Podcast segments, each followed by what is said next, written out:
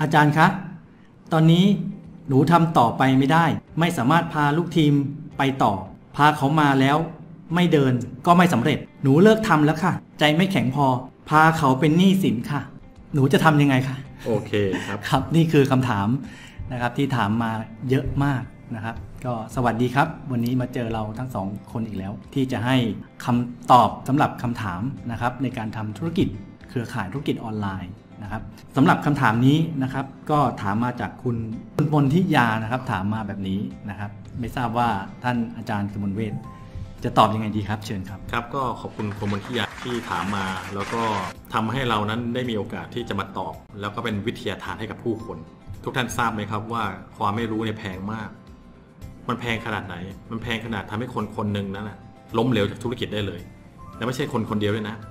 เป็นร้อยเป็นพันเป็นหมื่นเป็นแสนเป็นล้านจริงไหมใช่นะเพราะฉะนั้นผมกับโค้ดแนมเราสองคนเนี่ยมีความตั้งใจครับ ที่อยากจะมาแบ่งปันวิธีการที่ทำให้เรานั้น เอาตัวรอดนะมาความไม่รู้ทั้งหลายเหล่านั้นเน่ยเราทำให้ตัวเองรู้ แล้วเราก็ไม่ใช่แค่รอด แต่เราทำให้ประสบความสำเร็จรุ่งเรืองได้ด้วย เพราะฉะนั้นคำถามที่คุณมนทิยาถามมา เราก็ขออนุญาตนำมาออกอากาศแล้วก็แบ่งปันนะครับ ก็ขอให้บุญกุศลนี้ส่งถึงคุณมนทิยาด้วยนะครับ คุณมนทิยานั้นถามมาว่า ชวนคนมาทำธุรกิจเครือข่าย แล้วก็เขาไม่เดินต่อ พาเขาไปต่อไม่ได้ แล้วก็ใจไม่แข็งพอไม่ไหวแล้วตอนเนี้ยรู้สึกเสียใจที่พาเขามาเป็นหนี้สิน ซึ่งตรงจุดนี้เป็นจุดที่ทำให้คนที่ทำธุรกิจเครือข่าย หรือธุรกิจที่จำเป็นต้องสร้างองค์กร ต้อง recruit คนสปอนเซอร์คนเนี่ยตกอยู่ในหลุมแล้วก็กับดักแห่งความเศร้าโศกแบบเนี้ยอยู่เต็มไปหมดเลย แล้วถ้าเขาไม่ได้ฟังไลฟ์นี้ หรือว่าถ้าท่านไม่ได้กดแชร์ไปให้เขาฟัง คนเหล่านี้จะยังตกอยู่ในหลุมแห่งความเสียใจเศร้าโศก ในสิ่งที่เขาไม่ควรจะเสียใจด้วยซ้ำไปตลอดชีวิต ถ้าท่านเห็นว่าวิดีโอนี้มีคุณค่านะครับ ผมแนะนำมาให้กดไลค์กดแชร์ กดติดตามกด Subscribe ทั้ง Facebook Channel ของเรา YouTube Channel ของเรา ทุกที่ที่ท่านได้เห็นวิดีโอนี้ เพื่อที่ท่านจะได้เรียนรู้ข้อมูลดีๆ ที่จะเปลี่ยนชีวิตของท่าน และเมื่อท่านแชร์ก็จะเปลี่ยนชีวิตคนอื่นด้วย ถ้าถามผมสำหรับผมนะ่ะเคย มีความรู้สึกนี้เช่นเดียวกัน โค้ดแนมเคยรีคูดคนสปอนเซอร์คน และมีคนไม่สำเร็จไหมมีครับเยอะเต็มไปหมดเลยครับ แล้วก็เคยมีความรู้สึกแบบเดียวกันเคยมีใช่คไหมวามรู้สึกแบบนี้แน่นอนอ่าเราเคยผ่านมาครับ แล้วครับความรู้สึกที่ไม่อยากไปต่อแบบนี้นะครับเกิดขึ้นบ่อยมากนะเพราะเราก็รู้สึกเสียใจที่เราไปต่อไม่ได้ และยังพาคนมาไม่สำเร็จด้วยๆใช่อ่าแต่วันนี้ข้อมูลที่ผมกำลังจะแบ่งปันท่านตอนนี้ จะทำให้ท่านนั้นพลิกความคิด พลิกทัศนคติในการทำธุรกิจเครือข่าย แล้วก็มีความรู้สึกมีความสุขในการทำธุรกิจเครือข่าย ถึงแม้คนที่มาทำธุรกิจกับท่านเขาจะไม่ประสบความสำเร็จลองตั้งใจฟังนะครับว่าครับผมนั้นเปลี่ยนความคิดนี้ได้อย่างไรแล้วท่านจะเปลี่ยนได้อย่างไร ผมมี mentor อยู่ท่านหนึ่งซึ่ง mentor ท่านเนี้ยประสบความสำเร็จในธุรกิจเครือข่ายทำรายได้ปีละร้อยกว่าล้านจากธุรกิจเครือข่าย เขาประสบความสำเร็จมากเลยทีเดียวละแล้วหลังจากที่ได้ coaching mentoring กันนะเขาก็ได้ แนะนำผมนะ ให้เข้าใจถึงว่าการที่เราจะทำธุรกิจเครือข่ายให้สำเร็จนะโค้ชแนมเห็นด้วยไหมว่ามันไม่ได้ใช้เวลา 3 เดือนนะครับ ไม่ได้ใช้เวลาสั้นขนาดนั้นสามปีนี่ยังไม่ใช่เลยนะ ไม่ใช่นะบางที 5 ปี 10 ปี 20 ปีเนี่ยกว่าจะเจอความสำเร็จกันจริง ๆ เหมือนธุรกิจทั่วไปนี่แหละบางคน 20 ปีแล้วยังพายเรืออยู่ในอ่างไม่ไปไหนเลยจริงไหมเพราะฉะนั้นถ้าเรารู้แล้วว่าเราต้องทำธุรกิจนี้อย่างน้อยเลยนะ5-10 ปี เพื่อให้เกิดผลลัพธ์เช่น มี passive income เข้าเดือนละแสน ถึงเดือนละล้านทุกเดือน อันนี้แบบค่าเฉลี่ยเนาะครับนะไม่พูดโอเวอร์หลายล้านแล้วก็ไม่พูดต่ำเกินไป ถ้าท่านทำธุรกิจเครือข่ายประสบความสำเร็จ ท่านน่าจะมี passive income เข้าอย่างน้อยเดือนละแสนถึงเดือนละล้าน เราจะต้องทำงานกับคนจำนวนเยอะมากเลยถูกไหมถูกต้องมีการ recruit คนสปอนเซอร์คนเข้ามาจริงไหมใช่ครับ และมีอะไรการันตีไหมว่าทุกคนจะสำเร็จหมดอยู่จนถึงวันสุดท้าย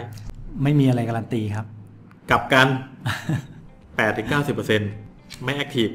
จากที่เข้ามาฮึดแหมพร้อมสร้างไปไปๆมามๆกลายเป็นซื้อกินซื้อใช้ จริงไหมจริง เป็นลูกค้า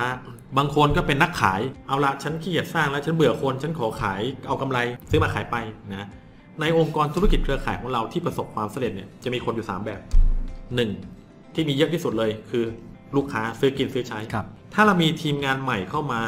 แล้วอยู่ดีๆเขา ค่อยๆพัฒนาตัวเองลงนะไม่ได้พัฒนาขึ้น จาก builder นักสร้างกลายไปเป็นนักขาย จากนักขายกลายไปเป็นไม่ทำอะไรเลย แต่ยังซื้อกินซื้อใช้ จงรักเขาเหมือนเดิม จงรักเขาเหมือนพี่เหมือนน้อง เพราะธุรกิจเครือข่ายคือองค์กรแห่งการซื้อซ้ำถ้าไม่มีใครซื้อซ้ำท่านจะไม่ได้ค่าคอมมิชชั่นจริงไหมจริงครับรายได้เดือนละแสนเดือนล้านมาจากไหนมาจากการที่สินค้าถึงมือผู้บริโภคผู้บริโภคจ่ายเงินเข้ามา เพราะฉะนั้นจงรักเขา เพราะในธุรกิจเครือข่าย องค์กรไหนก็ตามจะมีคนกลุ่มนี้อยู่ 80%ครับ เพราะว่าธุรกิจเครือข่ายก็คือการสะสม ฐานของผู้บริโภคฐานของผู้บริโภคใช่ เพราะฉะนั้นใครอยากเป็นลูกค้าจงรักเขาเลยจงส่งข้อมูลอะไรก็ตามให้เขาอย่างน้อยเดือนละครั้งครับเพื่อให้เขายังอยู่ในลูปอยู่ในการสื่อสารของธุรกิจของเราสินค้าของเรา กลุ่มคนกลุ่มที่2นะมีอยู่ประมาณ 15ถึง17%กลุ่มนี้คือนักขายนะนักขายคือเข้ามาเนี่ย อาจจะไม่เข้าใจธุรกิจเครือข่าย คิดว่าซื้อมาขายไปเหมือนขายตรงอย่างอื่น แล้วก็ไม่เข้าใจเรื่องการสร้างองค์กร ว่าเขาจะไม่สำเร็จไม่ร่ำรวยนะ ถ้ามุ่งแต่การขาย แต่เขาจะมั่งคั่งได้ ถ้าเขามุ่งขยายองค์กร แต่กลุ่มนี้คนกลุ่มนี้จะไม่เข้าใจ หรือบางทีเข้าใจ แต่ไม่พร้อมจะพัฒนาทักษะ เบื่อเรื่องคนเคยเบื่อเรื่องคนไหมในธุรกิจเครือข่ายโอ้จริงๆ ถ้าไม่ทำกับคนได้ยิ่งดีมากเลยนะครับ แต่ในธุรกิจต้องทำกับคนถูกต้องครับ ในทุกธุรกิจต้องทำกับคน อย่าบอกว่าธุรกิจเครือข่ายฉันเบื่อเรื่องคนฉันไปทำธุรกิจอื่นดีกว่าเอาแล้วไม่ใช่คนเหรอที่จ่ายเงินให้ท่านครับข้าวแกงก็ต้องคนไหมใช่เจอลูกค้ามีปัญหาเยอะแยะไหมมีเหมือนกันหมดนะจะขายคอมขายสินค้าออนไลน์ ต้องทำกับคนหมด เพราะฉะนั้นต้องเข้าใจก่อนว่า ถ้าท่านอยากสำเร็จในธุรกิจเครือข่าย ท่านต้องเป็นคนกลุ่มสุดท้ายให้ได้ ซึ่งมีอยู่ประมาณ 1-3%หรือ5%เท่านั้น กลุ่มนี้เขาเรียกว่า builder นักสร้าง ซึ่ง คนสมมากที่เข้ามาใหม่ๆ จะดูเหมือน builder หมด จริงไหมฮอตตื่นเต้นเสร็จแล้วจะมีอะไรบางอย่างมาดึงเขาออกไปจากการเป็น builder หรือนักสร้างองค์กร คนในครอบครัวเขาไม่เห็นด้วย เวลางานเขาไม่ได้ ทัศนคติเขาไม่ได้ เขาว่ามันไม่เหมาะกับเขา เขาไม่ชอบการขาย จริงๆ แล้วถ้าคนเข้าใจธุรกิจเครือข่ายเขาจะรู้เลยมันไม่มีอะไรต้องขายเลย เวลาเราจะให้คนได้รับ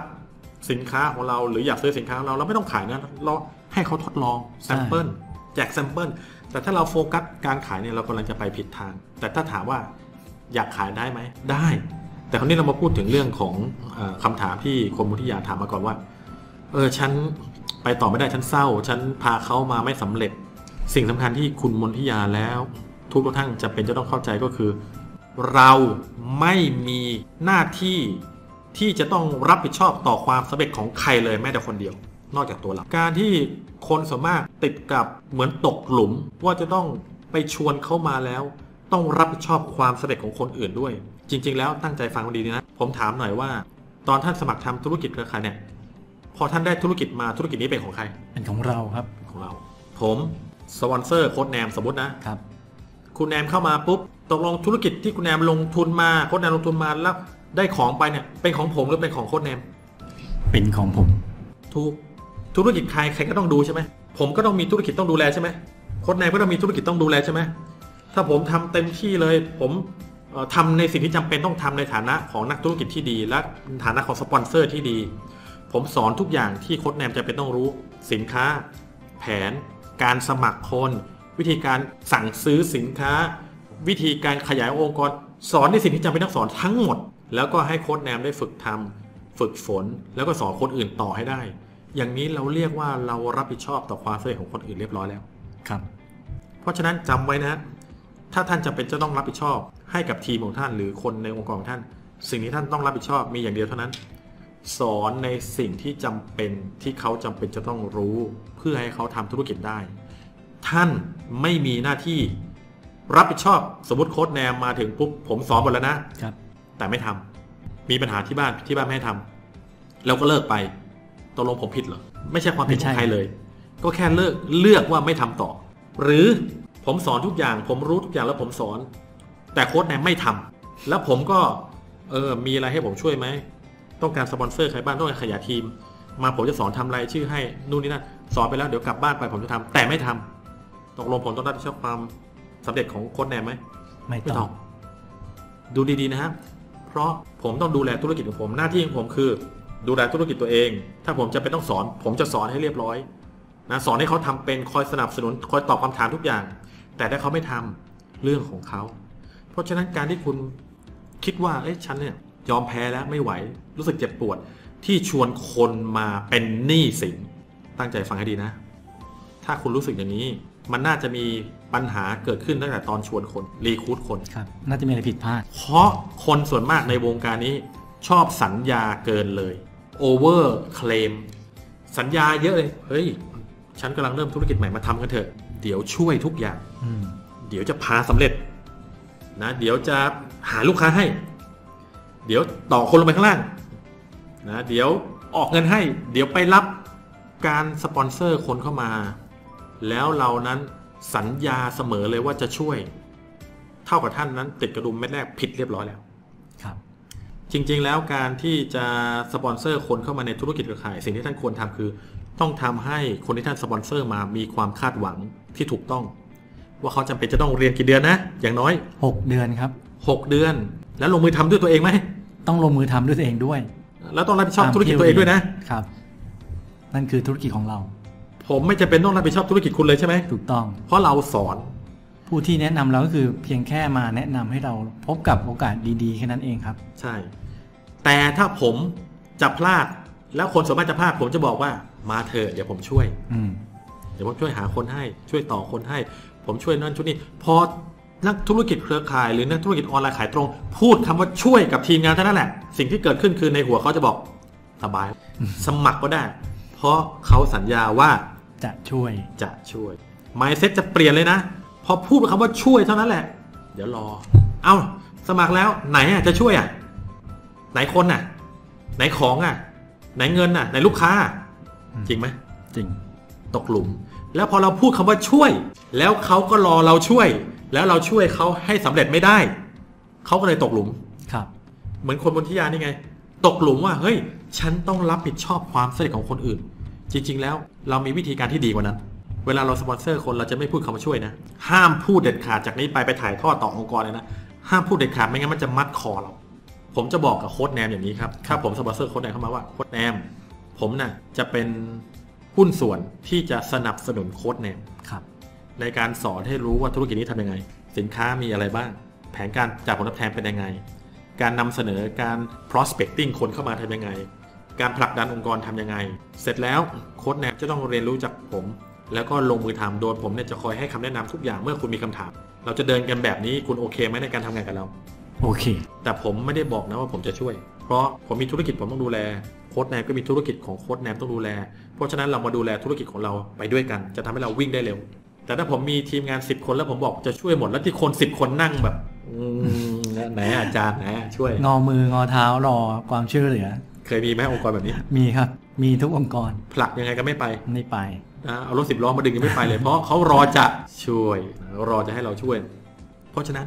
คุณมนทิยานะ ผมบอกเลยนะ กับทุกท่านด้วย เลิกรู้สึกผิดว่าเราพาเข้ามาไม่สำเร็จ พาเข้ามาเป็นหนี้เป็นสิน จริง ๆ ถ้าทำธุรกิจถูกต้อง ต้องทำให้ทีมงานของเรานะมีความคาดหวังที่ถูกต้องว่า ลงทุนไปแล้ว มันคือเงินทุนนะอืมเขาจะต้องลงมือทำทุกอย่างเพื่อให้เขานั้นเนี่ยได้ทุนคืน และได้กำไร แต่ในกรณีที่คุณมทิยาพูดมา ผมเชื่อเลยว่า 8-90%เนี่ยคืออยู่ในกรณีที่เราพูดมานี่แหละครับ คือเขาไม่พยายามจะทำอะไรเลยเพื่อให้เขาสำเร็จ แล้วคุณชวนมา 10 คน คุณก็ต้องรับผิดชอบคน 10 คนเหรอไม่ถูกต้องเลยนะ กดแชร์กันเยอะๆเลยนะอืมเอาไปสอนทีมงานเลยนะว่า สอนแม้กระทั่งตัวเองนะ ผมเชื่อว่า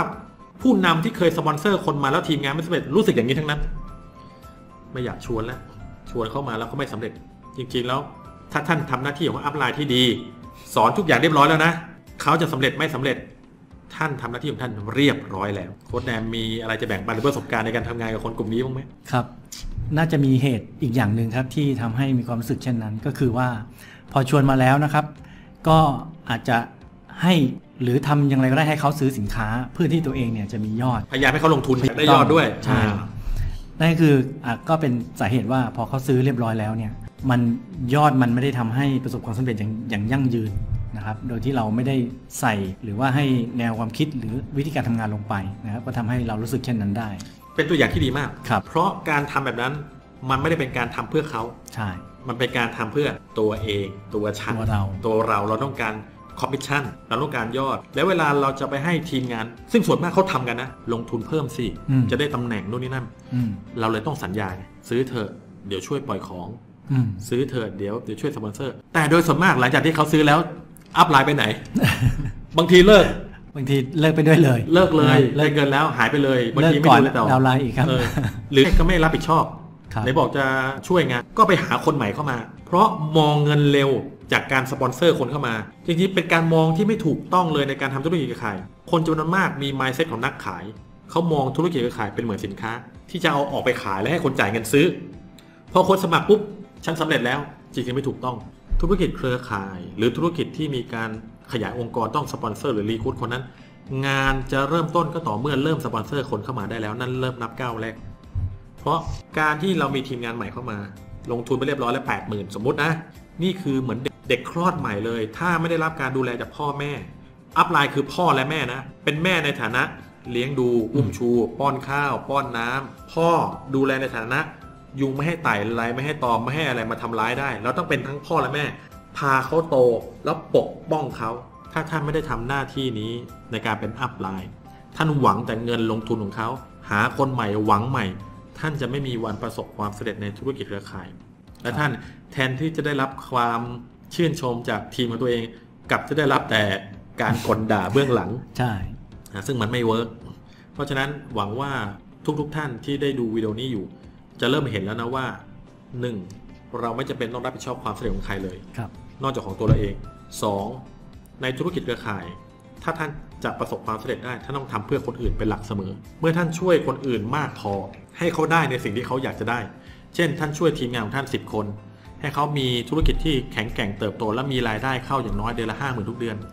เดี๋ยว 10 คนนี้จะมาช่วยให้ท่านได้ในสิ่งที่ท่านอยากจะได้เอง อัตโนมัติจริงไหมครับ ถ้าทีมงานท่านได้ห้าหมื่น สิบคนคือห้าแสนทุกเดือน ตัวท่านเองก็ต้องได้ค่าคอมมิชชั่นจากการที่เขาได้ทำยอดนะซึ่งท่านน่าเขาจะได้มากกว่าเขาอีกเพราะถ้าถ้าทีมงานท่านมีรายได้ขนาดนี้นะครับการช่วยในที่นี้ไม่ใช่ว่าเราลงไปทำแทนนะครับ กรณีนี้เยอะใช่ไหมเยอะครับทำให้หมดทุกอย่างทำหมดทุกอย่างไม่ใช่นะครับ ไม่ใช่เลย มันก็เหมือนกับลูกไม่ต้องทำอะไรนะครับเดี๋ยวแม่กวาดบ้านถูบ้านแม่ทำการบ้านให้เลย ลูกจะโตไหมไม่โตครับ ไม่โตเอาละฮะก็ครับ ส่งไมค์คืนให้ครบแน่เลยผมว่าผมตอบชัดมากเลยนะวันนี้ ครับผมก็โอเคครับสำหรับวันนี้ก็คงได้รับคำตอบไปเรียบร้อยแล้ว อย่าลืมนะครับ หลังจากดูคลิปนี้แล้ว